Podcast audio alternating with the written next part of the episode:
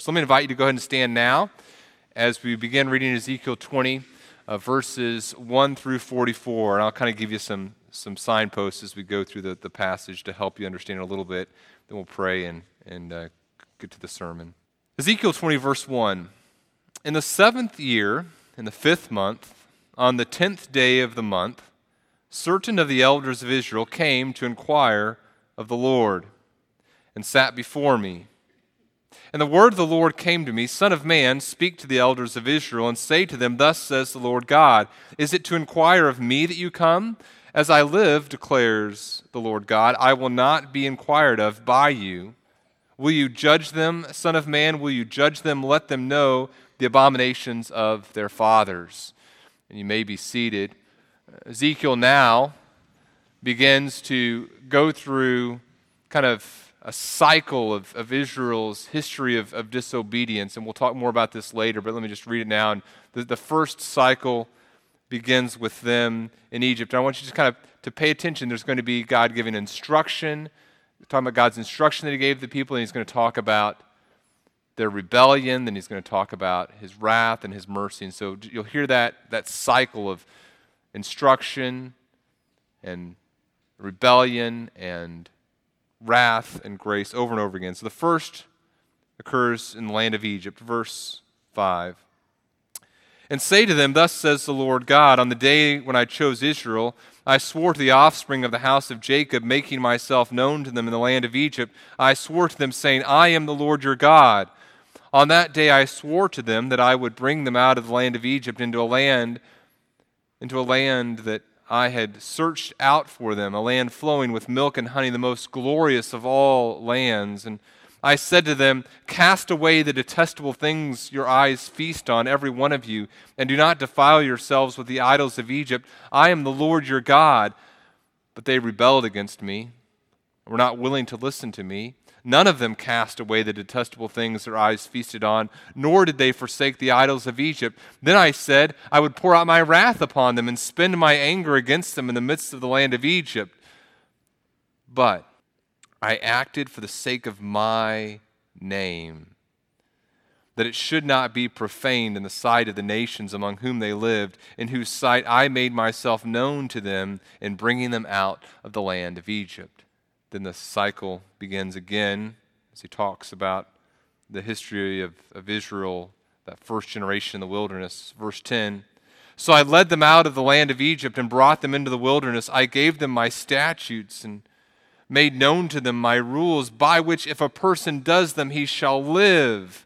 Moreover, I gave them my Sabbaths as a sign between me and them, that they might know that I am the Lord who sanctifies them.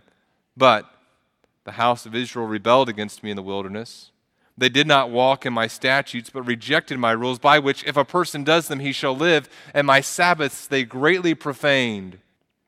Then I said, I would pour out my wrath upon them in the wilderness to make a full end of them. But I acted for the sake of my name, that it should not be profaned in the sight of the nations, in whose sight I had brought them out. Moreover, I swore to them in the wilderness that I would not bring them into the land that I had given them, a land flowing with milk and honey, the most glorious of all lands, because they rejected my rules and did not walk in my statutes and profaned my Sabbaths, for their heart went after their idols. Nevertheless, my eyes spared them, and I did not destroy them or make a full end of them in the wilderness. And the cycle begins again. This is with the second generation in the wilderness, their children. Verse 18. And I said to their children in the wilderness, Do not walk in the statutes of your fathers, nor keep their rules, nor defile yourself with their idols. I am the Lord your God. Walk in my statutes, and be careful to obey my rules, and keep my Sabbaths holy, that they may be a sign between you and me and you, that you may know that I am the Lord your God. But the children rebelled against me. They did not walk in my statutes and were not careful to obey my rules, by which if a person does them, he shall live. They profaned my Sabbaths. Then I said, I would pour out my wrath upon them and spend my anger against them in the wilderness. But I withheld my hand and acted for the sake of my name, that it should not be profaned in the sight of the nations, in whose sight I had brought them out. Moreover, I swore to them in the wilderness that I would scatter them among the nations and disperse them through the countries, because they had not obeyed my rules, but had rejected my statutes and profaned my Sabbaths, and their eyes were set on their fathers' idols. Moreover, I gave them statutes that were not good, and rules by which they could not have life. And I defiled them through their very gifts and their offering up all their firstborn, that I might devastate them. I did it that they might know that I am the Lord. He talks about the more recent past, but he's kind of out of that cycle now. Therefore, Son of Man, speak to the house of Israel and say to them, thus says the Lord God, in this also your fathers blasphemed me by dealing treacherously with me. For when I had brought them into the land that I swore to give them, then wherever they saw any high hill or any leafy tree, there they offered their sacrifices, and there they presented the provocation of their offering. There they sent up their pleasing aromas, and there they poured out their drink offerings. I said to them, what is the high place to which you go? So its name is called Bama to this day. Then he talks to them about the present day. Comes to the present day in verse 30. Therefore say to the house of Israel, thus says the Lord God, will you defile yourselves after the manner of your fathers and go whoring after their detestable things? When you present your gifts and offer up your children in fire, you defile yourselves with all your idols to this day. And shall I be inquired of by you, O house of Israel? As I live, declares the Lord God, I will not be inquired of by you. What is in your mind shall never happen. The thought, let us be like the nations, like the tribes of the countries, and worship wood and stone. And then he's talked about the distant past, the recent past, the present, and now he talks about the future. As I live, declares the Lord God, surely with a mighty hand and an outstretched arm and with wrath poured out, I will be king over you. I will bring you out from the peoples and gather you out of the countries where you are scattered with a mighty hand and an outstretched arm and with wrath poured out. And I will bring you into the wilderness of the peoples, and there I will enter into judgment with you face to face. As I entered into judgment with your fathers in the wilderness of the land of Egypt, so I will enter into judgment with you, declares the Lord God. I will make you pass under the rod, and I will bring you into the bond of the covenant. I will purge out the rebels from among you and those who transgress against me. I will bring them out of the land where they sojourn, but they shall not enter the land of Israel. Then you will know that I am the Lord. As for you, O house of Israel, thus says the Lord God, go serve every one of you as idols now and hereafter. But if you will not listen to me, but my holy name you shall no more profane with your gifts and your idols. For on my holy mountain, the mountain height of Israel, declares the Lord God, there all the house of Israel, all of them, shall serve me in the land. There I will accept them, and there I will require your contributions and the choicest of your gifts and all your sacred offerings. As a pleasing aroma I will accept you when I bring you out from the peoples and gather you out of the countries where you have been scattered, and I will manifest my holiness among you in the sight of the nations, and you shall know that I am the Lord when I bring you into the land of Israel, the country that I swore to give to your fathers, and there you shall remember your ways and all your deeds with which you have defiled yourselves, and you shall loathe yourselves for all the evils that you have committed, and you shall know that I am the Lord when I deal with you for my name's sake, not according to your evil ways, nor according to your corrupt deeds, O house of Israel, declares the Lord God. Let's pray. Father, we thank you for this word that you gave to the people of Israel that revealed to them your character, your plan, your purposes. We pray that we would now read these words and understand more about you and your plan and your character, your purpose for us, that we would respond as we ought in a way that brings honor and glory to your name. We pray this in the name of your Son, Jesus. Amen. There's three questions I want you to keep in mind as we begin to go through this passage. The first question is this: why does God show mercy? Why does God show mercy? Not does God show mercy, but why does God show mercy? What is it that motivates God, that compels God to show mercy to one who doesn't deserve it? Why does God show mercy? That's the first question I want us to think about this morning as we're going through this passage. The second question is like it, but different. The second question is, why does God judge? Why does God judge? What is it that motivates God to express his wrath through judgment? Why does he do that? Why does God judge? And then the third question I'd like us to consider this morning is, how should we respond to a God who is both merciful and just? A God who shows mercy and a God who judges. Why does God show mercy? Why does God judge? As we think about those two questions, a lot of times the answers that we come up with, I think, contain truth but answer the question wrongly. For example, a person might say, okay, well, why does God show mercy? Well, God shows mercy because he loves me. God shows mercy because he loves me. That statement is true in the sense that yes, God does love me, but I would suggest to you that it's a wrong answer to the question of ultimately, why does God show mercy? Or a person might say, well, why does God judge? Well, God judges because he hates a person's sin, and so he's going to punish that person because they're a sinner. And I would say, okay, there's truth in that statement, but I don't think it gets to the ultimate answer of why God judges. You see, a lot of times, whenever we talk about God's mercy or when we talk about God's judgment, we do it in the context of humanity. We say, okay, well, this is why God shows judgment. This is why God shows mercy. We talk about it in terms of because of the person, something intrinsic in that person. And I would suggest to you that to ultimately answer the question why God shows mercy, why does God judge, we have to talk about it in terms of God and his character.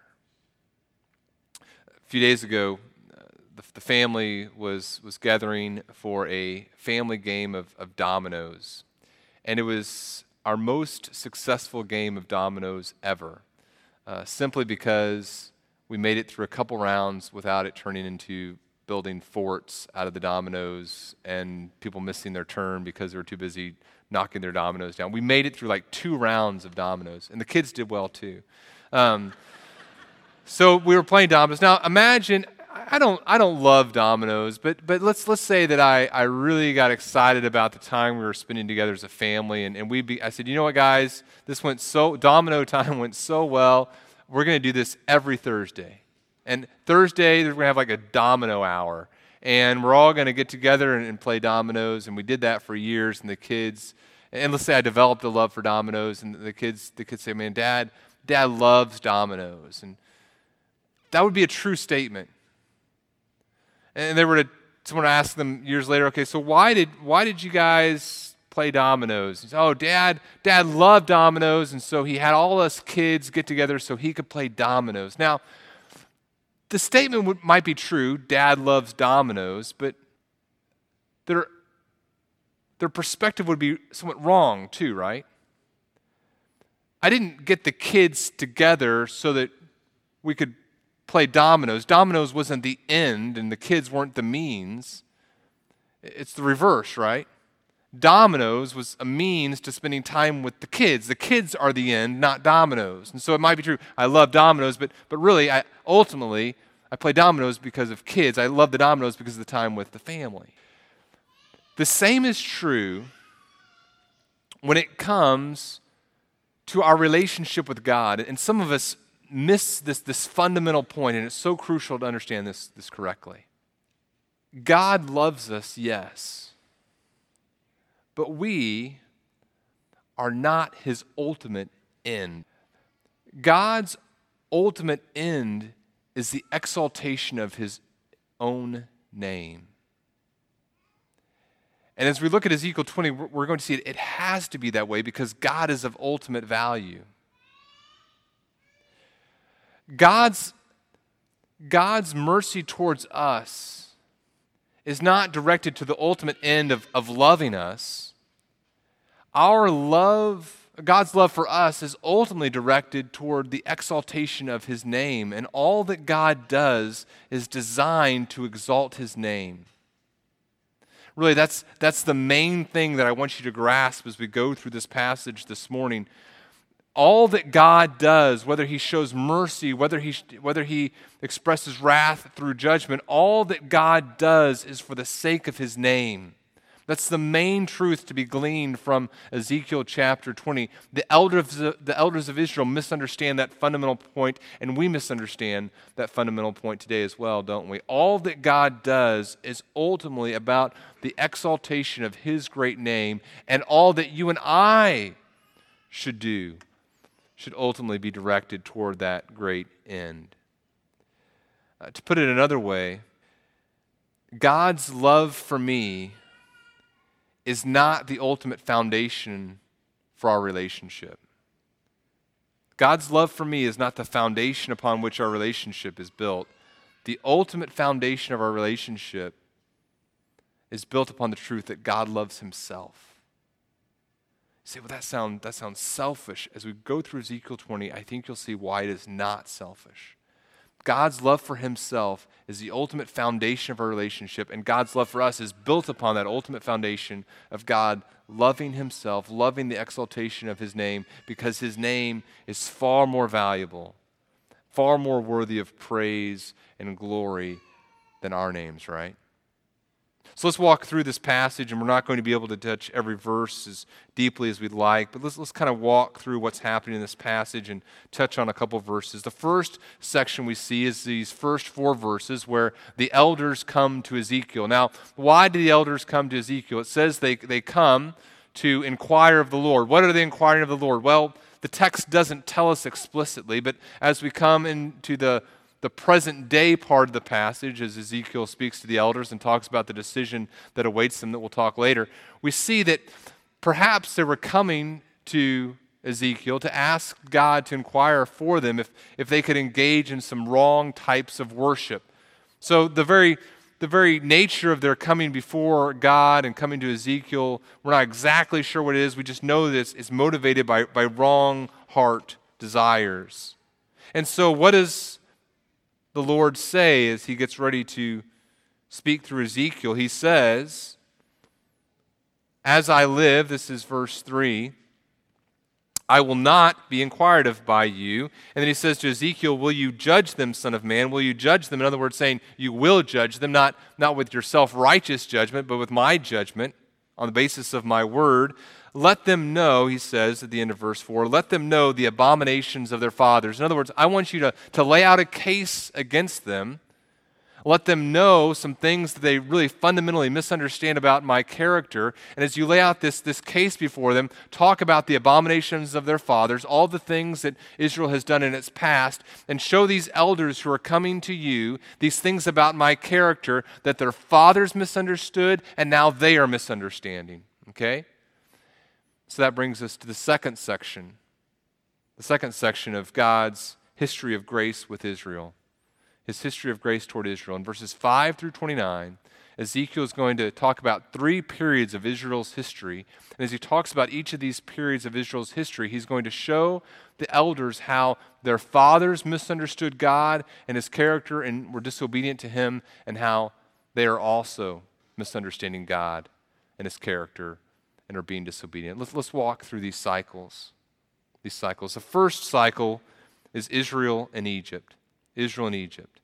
And it begins by talking about God's grace. And it says in verse 5, this is before we get to the actual cycle, but it says, and say to them, thus says the Lord God, on the day when I chose Israel, and he's talking there about God's sovereign selection of Israel, I swore to the offspring of the house of Jacob, making myself known to them in the land of Egypt. I swore to them, saying, I am the Lord your God. Now, Israel was suffering from a very severe delusion.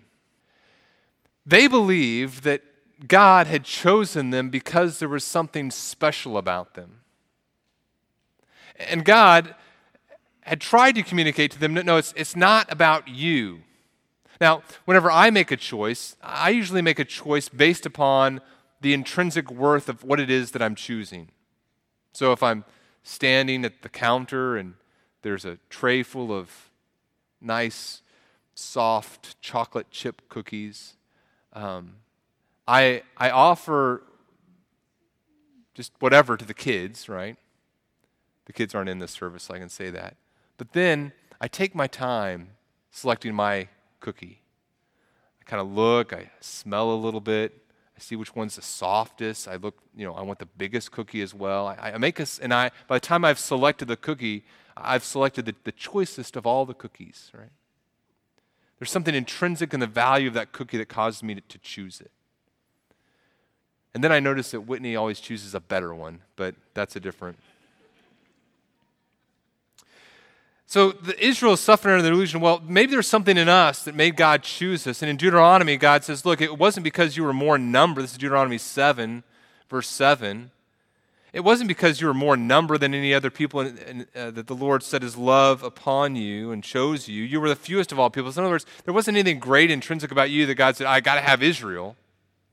And as God entered into this relationship with him through his sovereign election, He bound himself graciously to them in covenant. Over and over again in this passage in Ezekiel 20, you see this phrase, I swore. So in verse 5, in verse 6, in verse 15, in verse 23, in verse 42, and verse 28, over and over again, God says, I swore this. In his grace, he committed to a relationship with them. Now, the cycle begins, okay? Begins here with instruction. That's the first thing in verse 7. He gives them this instruction. They're in the land of Egypt. And he says, look, he says this to the people in Egypt. He says, cast away the detestable. That means the filthy things your eyes feast on. There's these things that are filthy and disgusting. Don't feast on them. Don't worship them. Don't love them. Don't defile yourselves with the idols of Egypt. I'm the Lord your God. In other words, you're pursuing this path that leads to death. You're following these ugly, detestable, filthy things. Instead, set your heart and mind upon me. But then the next part of the cycle begins. There's rebellion. It says they don't do that. They didn't forsake the idols of Egypt. Then in the next part of the cycle is wrath. God expresses his righteous indignation at what they've chosen to do. And so there's this wrath. He says, I'm going to pour out my wrath. Last part of verse 8. But then there's grace. Verse 9. There's grace. Look what it says. But, in other words, I could have expressed my wrath, but I acted for the sake of my name. What was it that motivated God to act with grace toward Israel? Was it something intrinsic in Israel? I was going to pour out my wrath, but I thought, man, these guys, they're so nice. They're so kind. They don't really mean it. No. He says, I withheld. I showed them mercy. I exercised grace for the sake of my name. I didn't want it to be profane. Name here means reputation. It means people thinking the right things about a person on the basis of their reputation. And God says, I'm concerned that the nations will look at how I treat this nation that I've chosen, and my name will look bad. I've set Israel apart so that my name will be glorified, and if I act differently towards Israel, my name won't receive the glory it deserves. That's the first cycle. There's instruction of how to engage in joyful worship. There's rebellion against God. There's God's wrath expressed, and then there's God's incredible grace. That leads back to instruction. We have the cycle begin again. Israel's in the wilderness with the first generation there in the wilderness, and the cycle begins again. First of all, there's this instruction on how to engage in joyful worship. Look at what the text says. He says, I led them out of the land of Egypt. I brought them in the wilderness. I gave them my statutes and made known to them my rules. listen how he describes them, by which if a person does them, he shall live. So here are my rules, and these rules aren't these oppressive things. They're these things that are designed to let you know me and live me and live with me and have abundance of life and fulfillment. But what happens? He gives them something else as well. I gave them my Sabbaths, and Sabbaths were not meant to be these days of oppression and times where a person couldn't have any fun or anything like that. He says, no, these Sabbaths were a sign that they might know, and that word know means know relationally. It doesn't mean just kind of have this intellectual knowledge. It means experiential knowledge, knowledge that comes from being in a relationship with someone else. They might know that I am the Lord, Yahweh, who sanctifies them, and so I gave them these rules and these instructions that they could live by them, and we're designed to be in a relationship with one another. That's the instruction I gave them. But what happened? What happened? Verse 13, there's rebellion. They rebelled. What's the response? Wrath. Next part of the cycle. But then there's grace. There's grace. Listen how God shows grace. Once again, why does he show grace? He says, but I acted, why? For the sake of my name, that it should not be profaned in the sight of the nations. Nevertheless, verse 17, my eyes spared them. I did not destroy them or make a full end of them in the wilderness. God shows grace once again. Grace leads to the beginning of another cycle, a cycle that also begins with instruction. We have Israel in the wilderness, the second generation. There's instruction in verses 18 through 20. He says, look, these kids in the wilderness, don't follow the example of your fathers. I'm the Lord your God. Walk in my statutes. Be careful to obey my rules. Keep my Sabbaths holy, that they can be a sign between me and you, that you may know that I am the Lord your God, that you may know that I'm Yahweh. This is, again, once I'm giving these instructions so that you can have life and be in relationship with me. And the goal of you being in relationship with me is so that you can worship me and you can rightly exalt my name and you can live, fulfill the purpose of your life, which is to bring me great praise and glory. What's Israel's response? Rebellion. Rebellion again in verse 21. But the children rebelled. What's God's response? Now, it's a little different here. The cycle changes just a little bit this third time. There's this righteous response of indignation, wrath in verse 21. And then there's grace again in verse 22. Why is there grace? Verse 22, but I withheld my hand and acted once again for the sake of my name, that it should not be profaned in the sight of the nations in whose sight I had brought them out. And then, not only is there grace, there's judgment. Look at how the cycle changes here. And there's something strange that takes place. He talks about how they're going to be dispersed among the countries. And then in verse 25 he says, moreover, I gave them statutes that were not good. Remember over and over again he's been saying, I gave them good statutes, good rules that they could have life. Now he says, I gave them bad statutes, rules by which they could not have life. And I defiled them through their very gifts and their offering up all their firstborn, that I might devastate them. Now what's going on there? Why in the world? God over and over again says he's giving them statutes that are going to lead to life. He's going to give them rules by which they can live and know him. So what's happening here? I think what he's describing here is what we see in the book of Romans as well. Remember Romans 1 talks about how people rejected God and God judged them kind of with a passive judgment. Part of God's judgment in Romans 1 was allowing people to do what they wanted to do. Verse 24 of Romans 1 says, God gave them up to the lust of their hearts. Verse 26, God gave them up to dishonorable passions. Verse 28, since they did not see fit to acknowledge God, God gave them up to a debased mind to do what ought not to be done. What happens here in Ezekiel 20, I think it's the same thing. God gives them up. He allows them to follow these statutes and rules that they want to follow that aren't going to bring them life. Why does he do it? Why does he do it? Verse 26 says, that they might know that I am the Lord. The reason that God shows judgment, do you catch that? The reason that God shows judgment is the exact same reason that he shows mercy. God shows mercy and God shows judgment so that his name might receive glory. All that he does, he ultimately does for the sake of his name. Verses 27 through 29 talk about the more recent past. Let's keep going here and talk about Israel's present-day decision. You see this in verses 30 through 32. Look at your text. The elders are now before Ezekiel. He's gone through and he's shown them, as God put it, the abominations of their fathers. And he says, okay, now you're doing this, the same things your fathers are doing. You're doing these same things, defiling yourselves, pursuing these detestable things. Now, will I be inquired of you?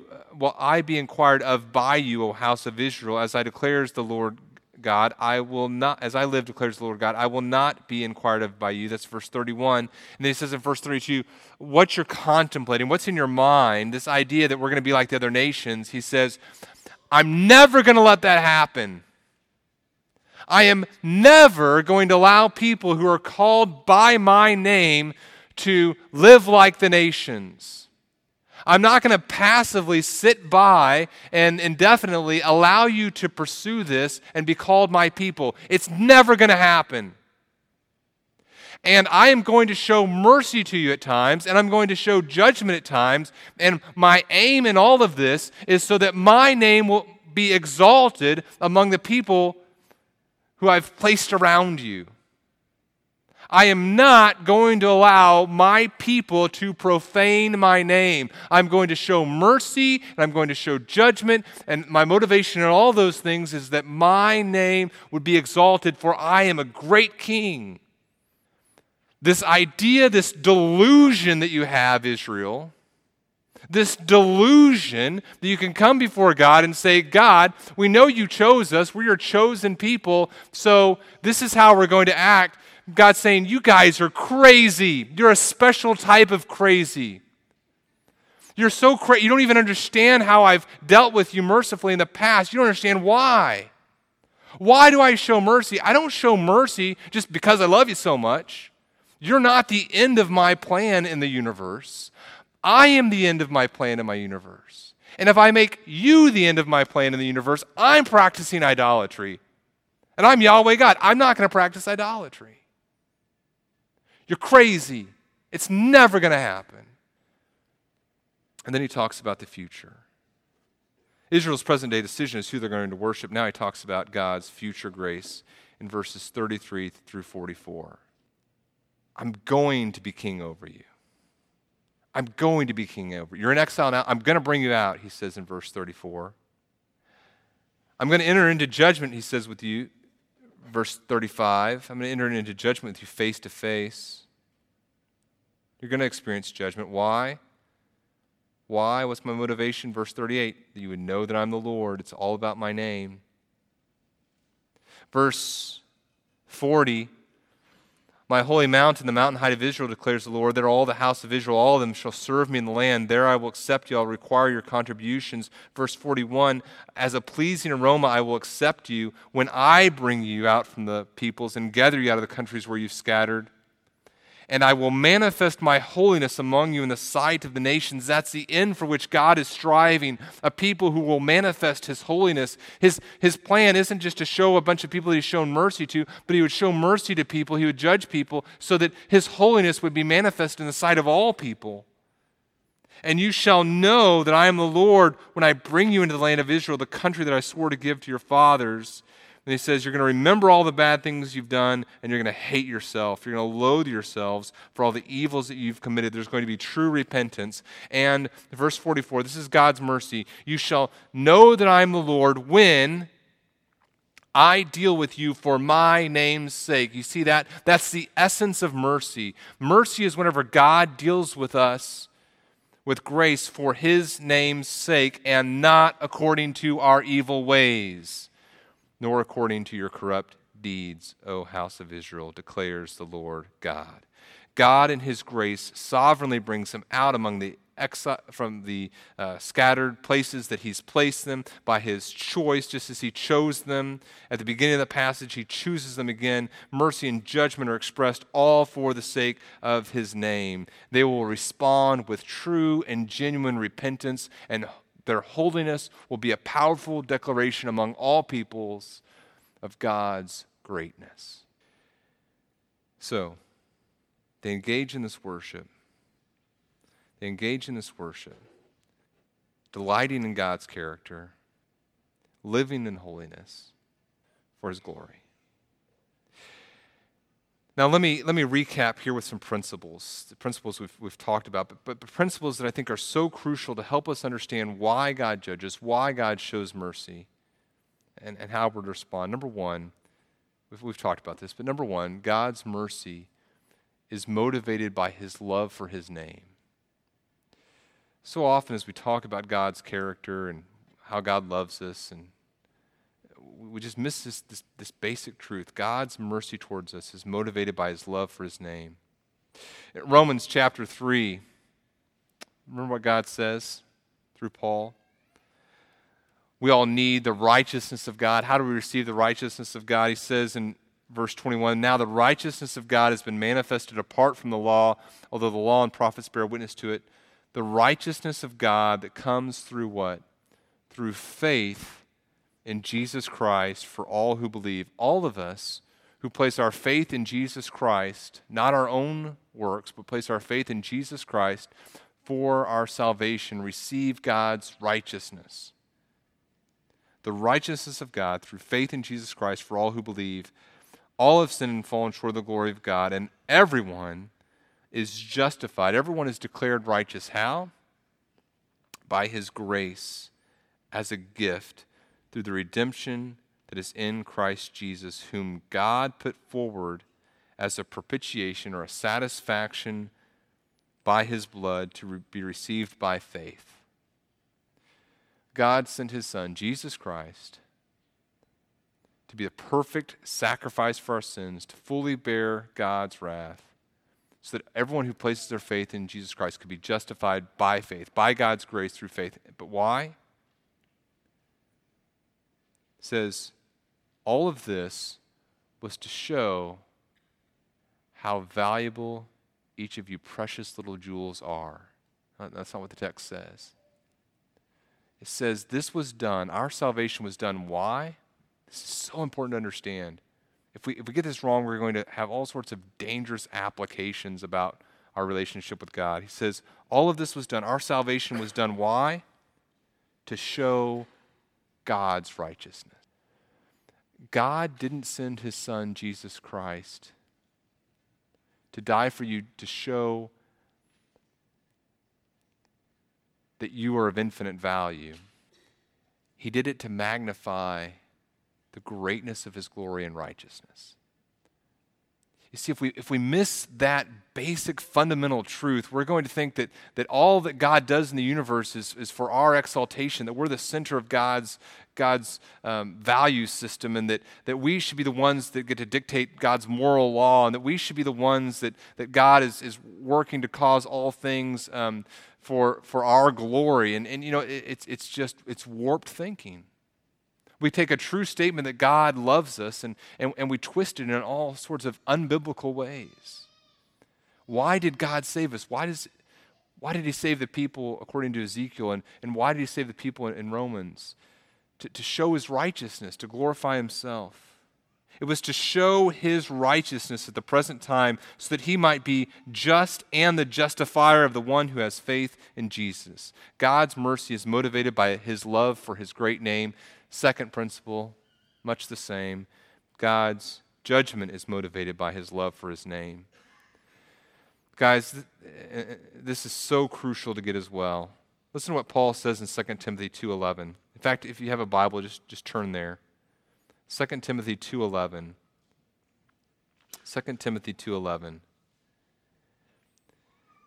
says, "This saying is trustworthy, for if we have died with him, we will also live with him." 2 Timothy 2:11. So in other words, he's saying if we have died with Christ, we'll also live with him. If we've placed our faith in Jesus Christ, we've been united not just in his death, but also in his resurrection. And then he says this, "If we endure, we also will reign with him.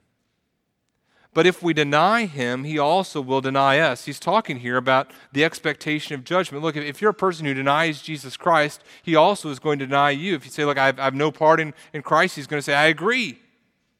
And then this is important. Verse 13 is a verse we misunderstand. It says, "If we are faithless, he remains faithful, for he cannot deny himself." Now, sometimes people say, well, if they think this, if we remain faithless, that is, if we deny Christ, it's saying he remains faithful, and they think that means he remains faithful to us. We can deny him, but he won't deny us. Well, that contradicts what he's just said in the earlier verse. What does he mean when he says, if we are faithless, he remains faithful, for he cannot deny himself? What that means is, if we are faithless, that is, if we deny God, he remains faithful. He will not deny God. He cannot deny himself. This should be a very concerning passage for many of us, right?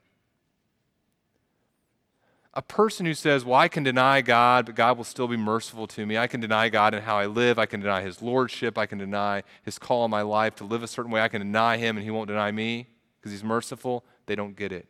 They don't understand his character. They're like the elders of Israel coming before Ezekiel saying, hey, we want this God thing. We also kind of want to do this idol thing too. Is that cool with God? God's judgment is motivated by his love for his name and his glory. If we are faithless, he remains faithful, for he cannot deny himself. That should scare us, and it also should give us this incredible comfort. Because if my relationship with God is based upon me being intrinsically good or worthy of God's favor, I'm sunk. But he says, look, if we've been united with him, we're secure. We're secure in Christ, not because of ourselves, but because God cannot deny himself. If I'm united with Christ, God can't deny me. Not because of my righteousness, but because of his righteousness, and because God will not do things that profane his name. And if I am in Christ, I am secure in Christ. God will not deny me because he can't deny himself. Third truth, our worship must be motivated by our love for his name. Our worship is not motivated by our desire for God to glorify us. Our worship is motivated by our desire to see his name exalted. Let me invite at this time the men to come forward to pass out communion. And as they come forward to pass out the Lord's Supper, let me encourage you to be thinking about this truth, that my worship must be motivated by my desire to see God's name exalted. And maybe as you think about your life, you say, you know what, my life has not been motivated by a desire to see God exalted. My life has been motivated by a desire to see God exalt me. And maybe there's just some repentance that needs to take place. If you've never come into a relationship with God, my encouragement would be even today to say, you know what, I recognize that I'm a sinner. I recognize that Jesus Christ paid the penalty for me that I could not pay, that God has been merciful for his name, and I place my trust in Jesus Christ alone for my salvation. That would be my encouragement for you this morning. The great truth of Scripture is that God loves his glory, and that we get to participate in proclaiming his glory to all people.